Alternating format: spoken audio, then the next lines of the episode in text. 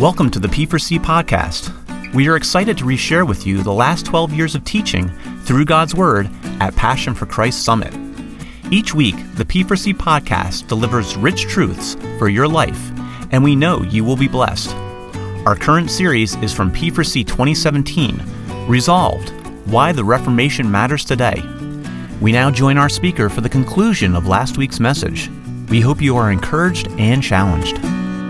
You remember the parable of the wicked tenants? Let's turn there. Go to Luke's Gospel, chapter 20. Luke 20, uh, verse 9. Luke 20, verse I'm fascinated by this parable. And he began to tell this parable. A man planted a vineyard and let it out to tenants and went to another country for a long while. When the time came, he sent a servant to the tenants so that they would give him some of the fruit of the vineyard. But the tenants beat him and sent him away empty handed. Then he sent another servant. But they also beat him and treat him, uh, treated him shamefully and sent him away empty handed. Then he sent yet a third. This one also they wounded and cast out. Then the owner of the vineyard said, What shall I do? I will send my beloved son. Perhaps they will respect my son, or respect him, forgive me. Verse 14. But when the tenants saw him, they said to themselves, This is the heir. Let us kill him, so that the inheritance may be ours. And they threw him out of the vineyard and killed him. What then will the owner of the vineyard do to them? He will come and destroy those tenants and give the vineyard to others. When they heard this, they said, Surely not. But he looked directly at them and said, What then is written? Is this that is written? The stone that the builders rejected has become the chief cornerstone. Everyone who falls on that stone will be broken to pieces. When it falls on anyone, it will crush him. What this is saying is my son was like that stone, and you rejected him.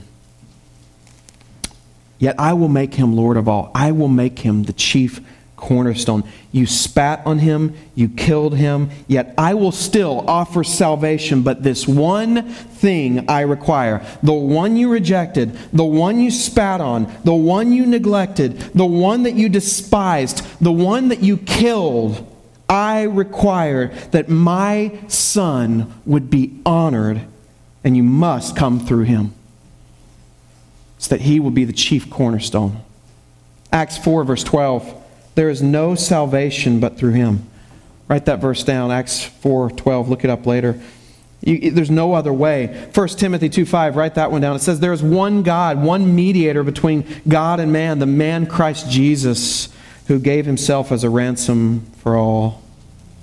Friends, there's not another out, uh, answer out there because really there's not another question out there. There's not another problem out there. So that's the first point. He is the way, He is the exclusive way. Next, it says He's the truth. Look at verse 6. I'm the way, I'm the truth, I'm the life. No one comes to the Father except through me. He calls Himself the truth. Uh, humanity is in constant search for truth. Some of you are searching for truth today.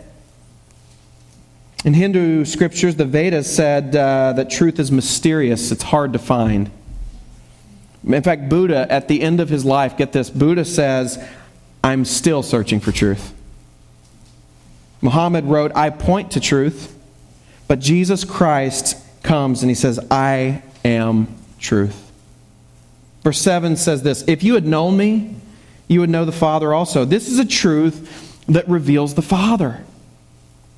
Verse 8 has got to be uh, one of the dumbest questions in human history. Uh, Philip says, Lord, show us the Father, it will be enough for us. What, what he's asking for is a theophany, okay? Maybe he's been talking to James, Peter, and John. Maybe he, he heard about what happened on the Mount of Transfiguration up on Mount Hermon. And he's saying, Lord, let's do one of those, all right? Uh, one of the theophanies, like in the Old Testament, the burning bush, the, uh, the, the mountain on fire, right? Let's, let's do one of the pillars or something. Let's do a theophany, a, a present illustration of the power of God and the presence of God. Let's, let's do one of those. But uh, it's got to be one of the dumbest questions. I mean, we got to be honest. There is such a thing as a dumb question. And uh, this is a dumb question because Jesus has just said, If you know me, you know the Father. And you see Jesus' reply to Philip, and it kind of expresses his frustration at a stupid question. Look at verse 9. Jesus said to him, Have I been with you so long, and you still do not know me, Philip? Whoever has seen me has seen the Father. How can you say, Show us the Father? You want to know truth? You have to come through Jesus. Jesus is the truth in the flesh. If you want to see the heart and the character of God, who God is, God has given us that in His Son, Jesus Christ. Notice verse 10. Do you not believe that I am in the Father and the Father is in me? The words that I say to you, I do not speak on my own authority, but the Father who dwells in me does his works. Believe me that I am the Father and the Father is in me, or else believe on account of the works. He's saying, Look, you want to see the Father? Look at me. You want to you want to hear the Father's voice? Listen to me. You don't believe you don't you don't believe what I'm doing? You don't believe what I'm saying? You don't you don't believe me? Look at my works. You want to see the works of God? Look at what I do. Listen, some of you are on a search for truth. I, have been there. Some of you are looking. You're not a Christian and you're separate from God. This is the beckon. This is the call of God that you will find truth, but it's only in the person of Jesus Christ. If you want to know God, it starts with knowing Jesus. You need to go on a desperate search for Jesus Christ, and you find him in the scriptures. The whole Bible could be summed up as Jesus Christ. It's truth. And you need to go on a search for him. If you want to know truth, you've got to go through the person of the Son. Last point, and we're done, or else I'm going to get heckled for going over. Um, lastly, he's the way, he is the truth, he is the life. Now, friends, this is this may be the most joyous part of the whole sermon. Humanity is on a desperate search to be satisfied. Every heart in this room is looking for something. Every one of you. According to the uh, philosopher Jagger, uh, Mick Jagger, I can't get no satisfaction. And I've tried, and I've tried, and I've tried, and I can't get no. End quote. You cannot get satisfaction in this life. Jesus says, I am life. I alone can satisfy you. He has already told Mary and Martha this at the death of their brother, uh, referring to the resurrection. But uh, I, I believe it's deeper here. The Greeks knew this concept very well. How many of you know the, the king Tantalus? Remember this in Greek society? Do you remember what this is? No? He was a man, he was a king. King Tantalus was punished in the underworld. He was punished by being chained uh, to a, a lake, and he was constantly thirsty. And so every time he would reach down to get a drink of water, what would happen? The water goes, and he could never quite get it.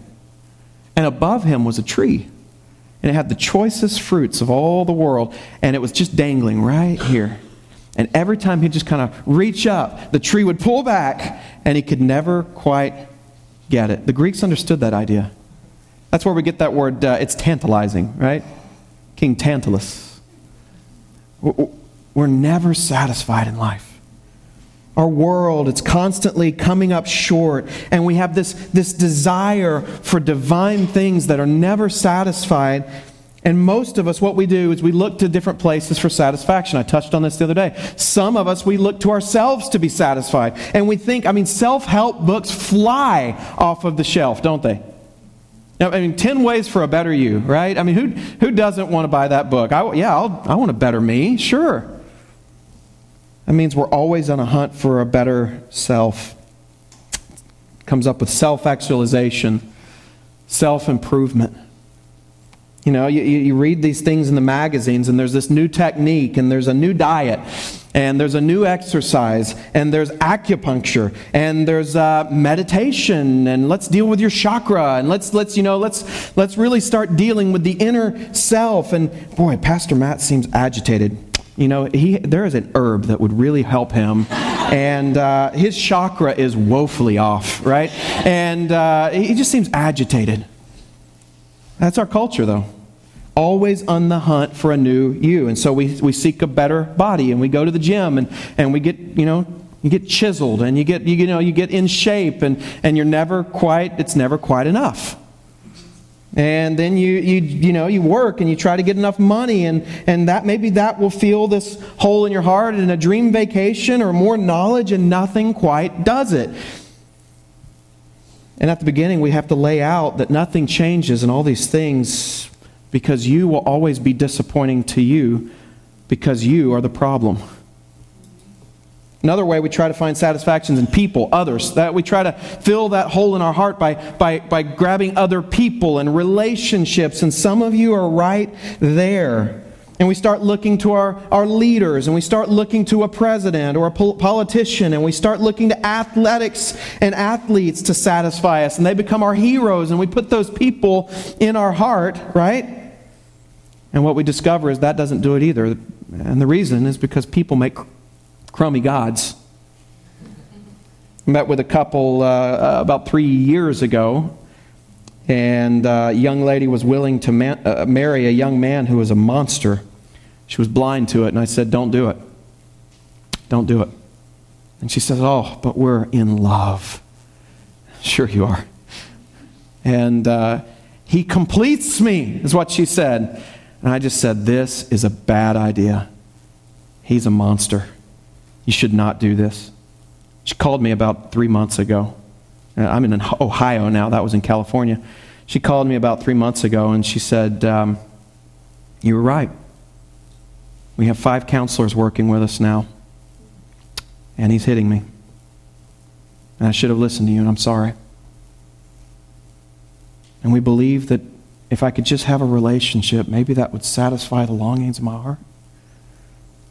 Some of you are thinking that way, man, if I, if I just, if I could just get married, if I could just have a spouse or maybe some kids and we could fill that hole. You know what I'm talking about?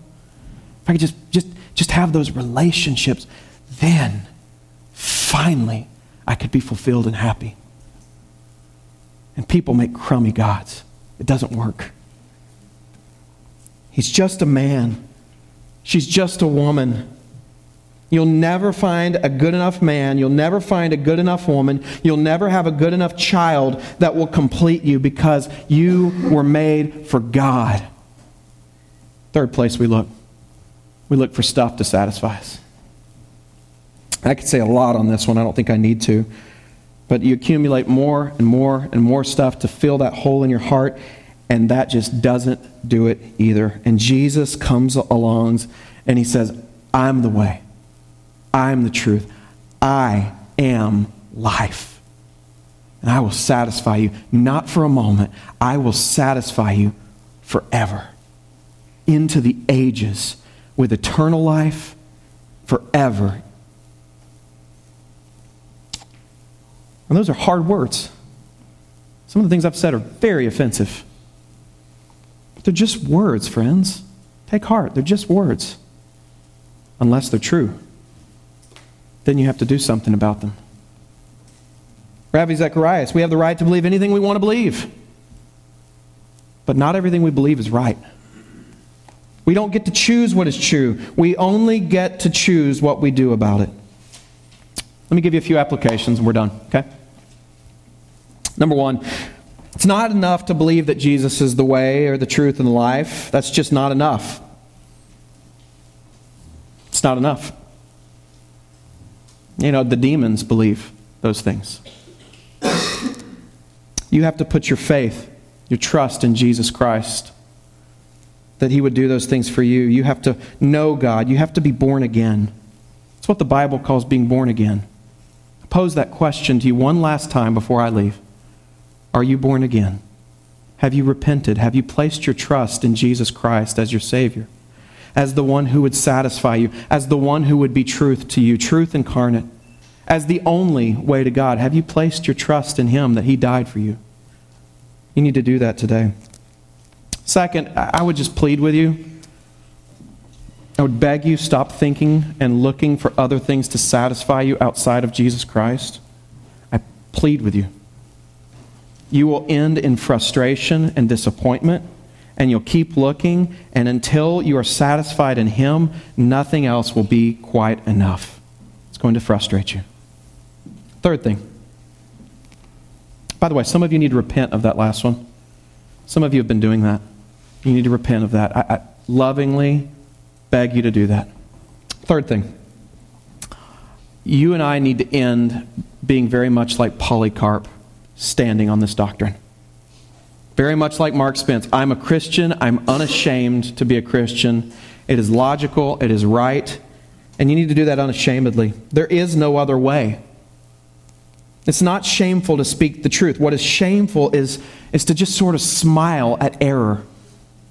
What is shameful, what is deplorable, is to just sort of just, just kind of find your niche into the culture and not say that Jesus is the only way and sort of smile them on their way to hell. What's the worst that could happen if you speak up that Jesus is the only way?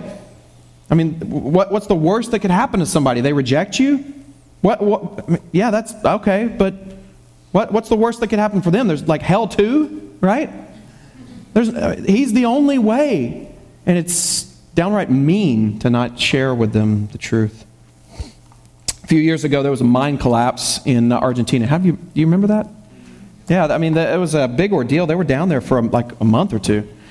And um, they eventually carved this tunnel, I mean, miles under the earth. And, and uh, this tunnel went all the way down there, and they, it was about this wide and they bored a tunnel and they started just dropping tubes of food down there and they would lower it down and it would finally reach there and they would get food and oxygen pumped down there but they were they were stuck down there.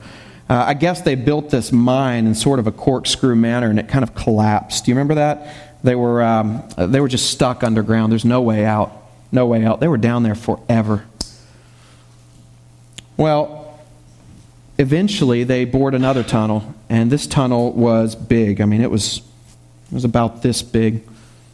And they would drop uh, kind of an elevator down the shaft, and it would be lowered down the shaft. They could bring up one person at a time, one person at a time. It was like a 45 minute ride to the top or something like that. Something crazy. But um, imagine you're down there. I mean, you are captive under layers of sin. Imagine that's you. And you're looking around, and there's someone next to you and they're saying, boy, that, that is too constrictive. That's too tight. I'm, I'm, I'm not, I don't like close spaces. I don't like walls. Too confining. I just don't know that I can do that. If that's me, I'm looking at this person, and maybe they're saying, well, maybe there's another way out. And I'm looking at this person and I'm saying, friend, this is a rescue mission. This is, I mean, look, you can choose to not get in here, but this is the only way up. If you don't get in, we'll, we'll have a nice memorial for you up on the top of the surface. But, but, I mean, this is your only chance. And you may be saying, this is too constrictive. This is too hard. That's too narrow. That's too exclusive. It's too easy. It's too simple. It wasn't easy for God to send his son to the cross. And it wasn't simple for God when he sent Jesus to suffer for your sins. And you may be saying, well, it's just too, that's too narrow. There's no other way. This is a rescue mission. And if Jesus Christ, if there was some other way besides Jesus, why would God send his son? Why did he have to come and die? And friends, that's the real serious issue. By refusing God, by refusing Jesus Christ, you are insulting God you are insulting your rescuer. Heads bowed, eyes closed. We're going to conclude here. These are hard words. I understand that. You have the right to believe whatever you want to believe. But not everything you believe is right. Hard words. But, but remember, these are only words unless they're true. Then you have to do something about it. Some of you are walking in darkness still. Some of you are here and you came to have a good time, but God had other plans for you. God brought you here that you might come to everlasting life through a relationship with His Son. And maybe God's doing that right now in your heart. Plead with you that if you do not know Jesus Christ as your Savior, I plead with you. There is no other way. This is the answer to man's truth problem because man has no other problem. This is man's problem. We are all guilty under the law of sin and death. We all stand guilty, condemned as felons. We all stand at the judgment seat of God. And the answer to man's problem is that Christ the righteous has been sent. He paid off man's sin so that whosoever would believe that Jesus died for them, whosoever would turn from their former walk, uh, they would repent and turn to a Savior, a merciful Savior, a kind Savior. He would be so merciful to you. He would be so gracious to you. He would cast your sin as far as the east is from the west. Isaiah says, Come, let us reason together. Though your sins be as scarlet, I will wash them, I will make them white as snow. He would cleanse you. He would make you white as snow from the top of your head to the bottom of your sole of your foot. He would make you acceptable to God. He would do that today if only you would turn to God. If only you would say, Yes, I want to be satisfied by this Savior. Yes, I want to come through God's rescue plan, Jesus Christ. He would do that for you right now, right where you sit. I plead with you. I beg with you. Do not pass this rescue operation up. He is the only way. Do not wait till tomorrow and say, I'll do it when I'm 30. 30 may never come. Today is the day of salvation. Right now is the appointed hour.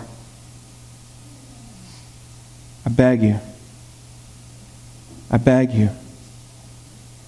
Turn to Christ today. He would save you.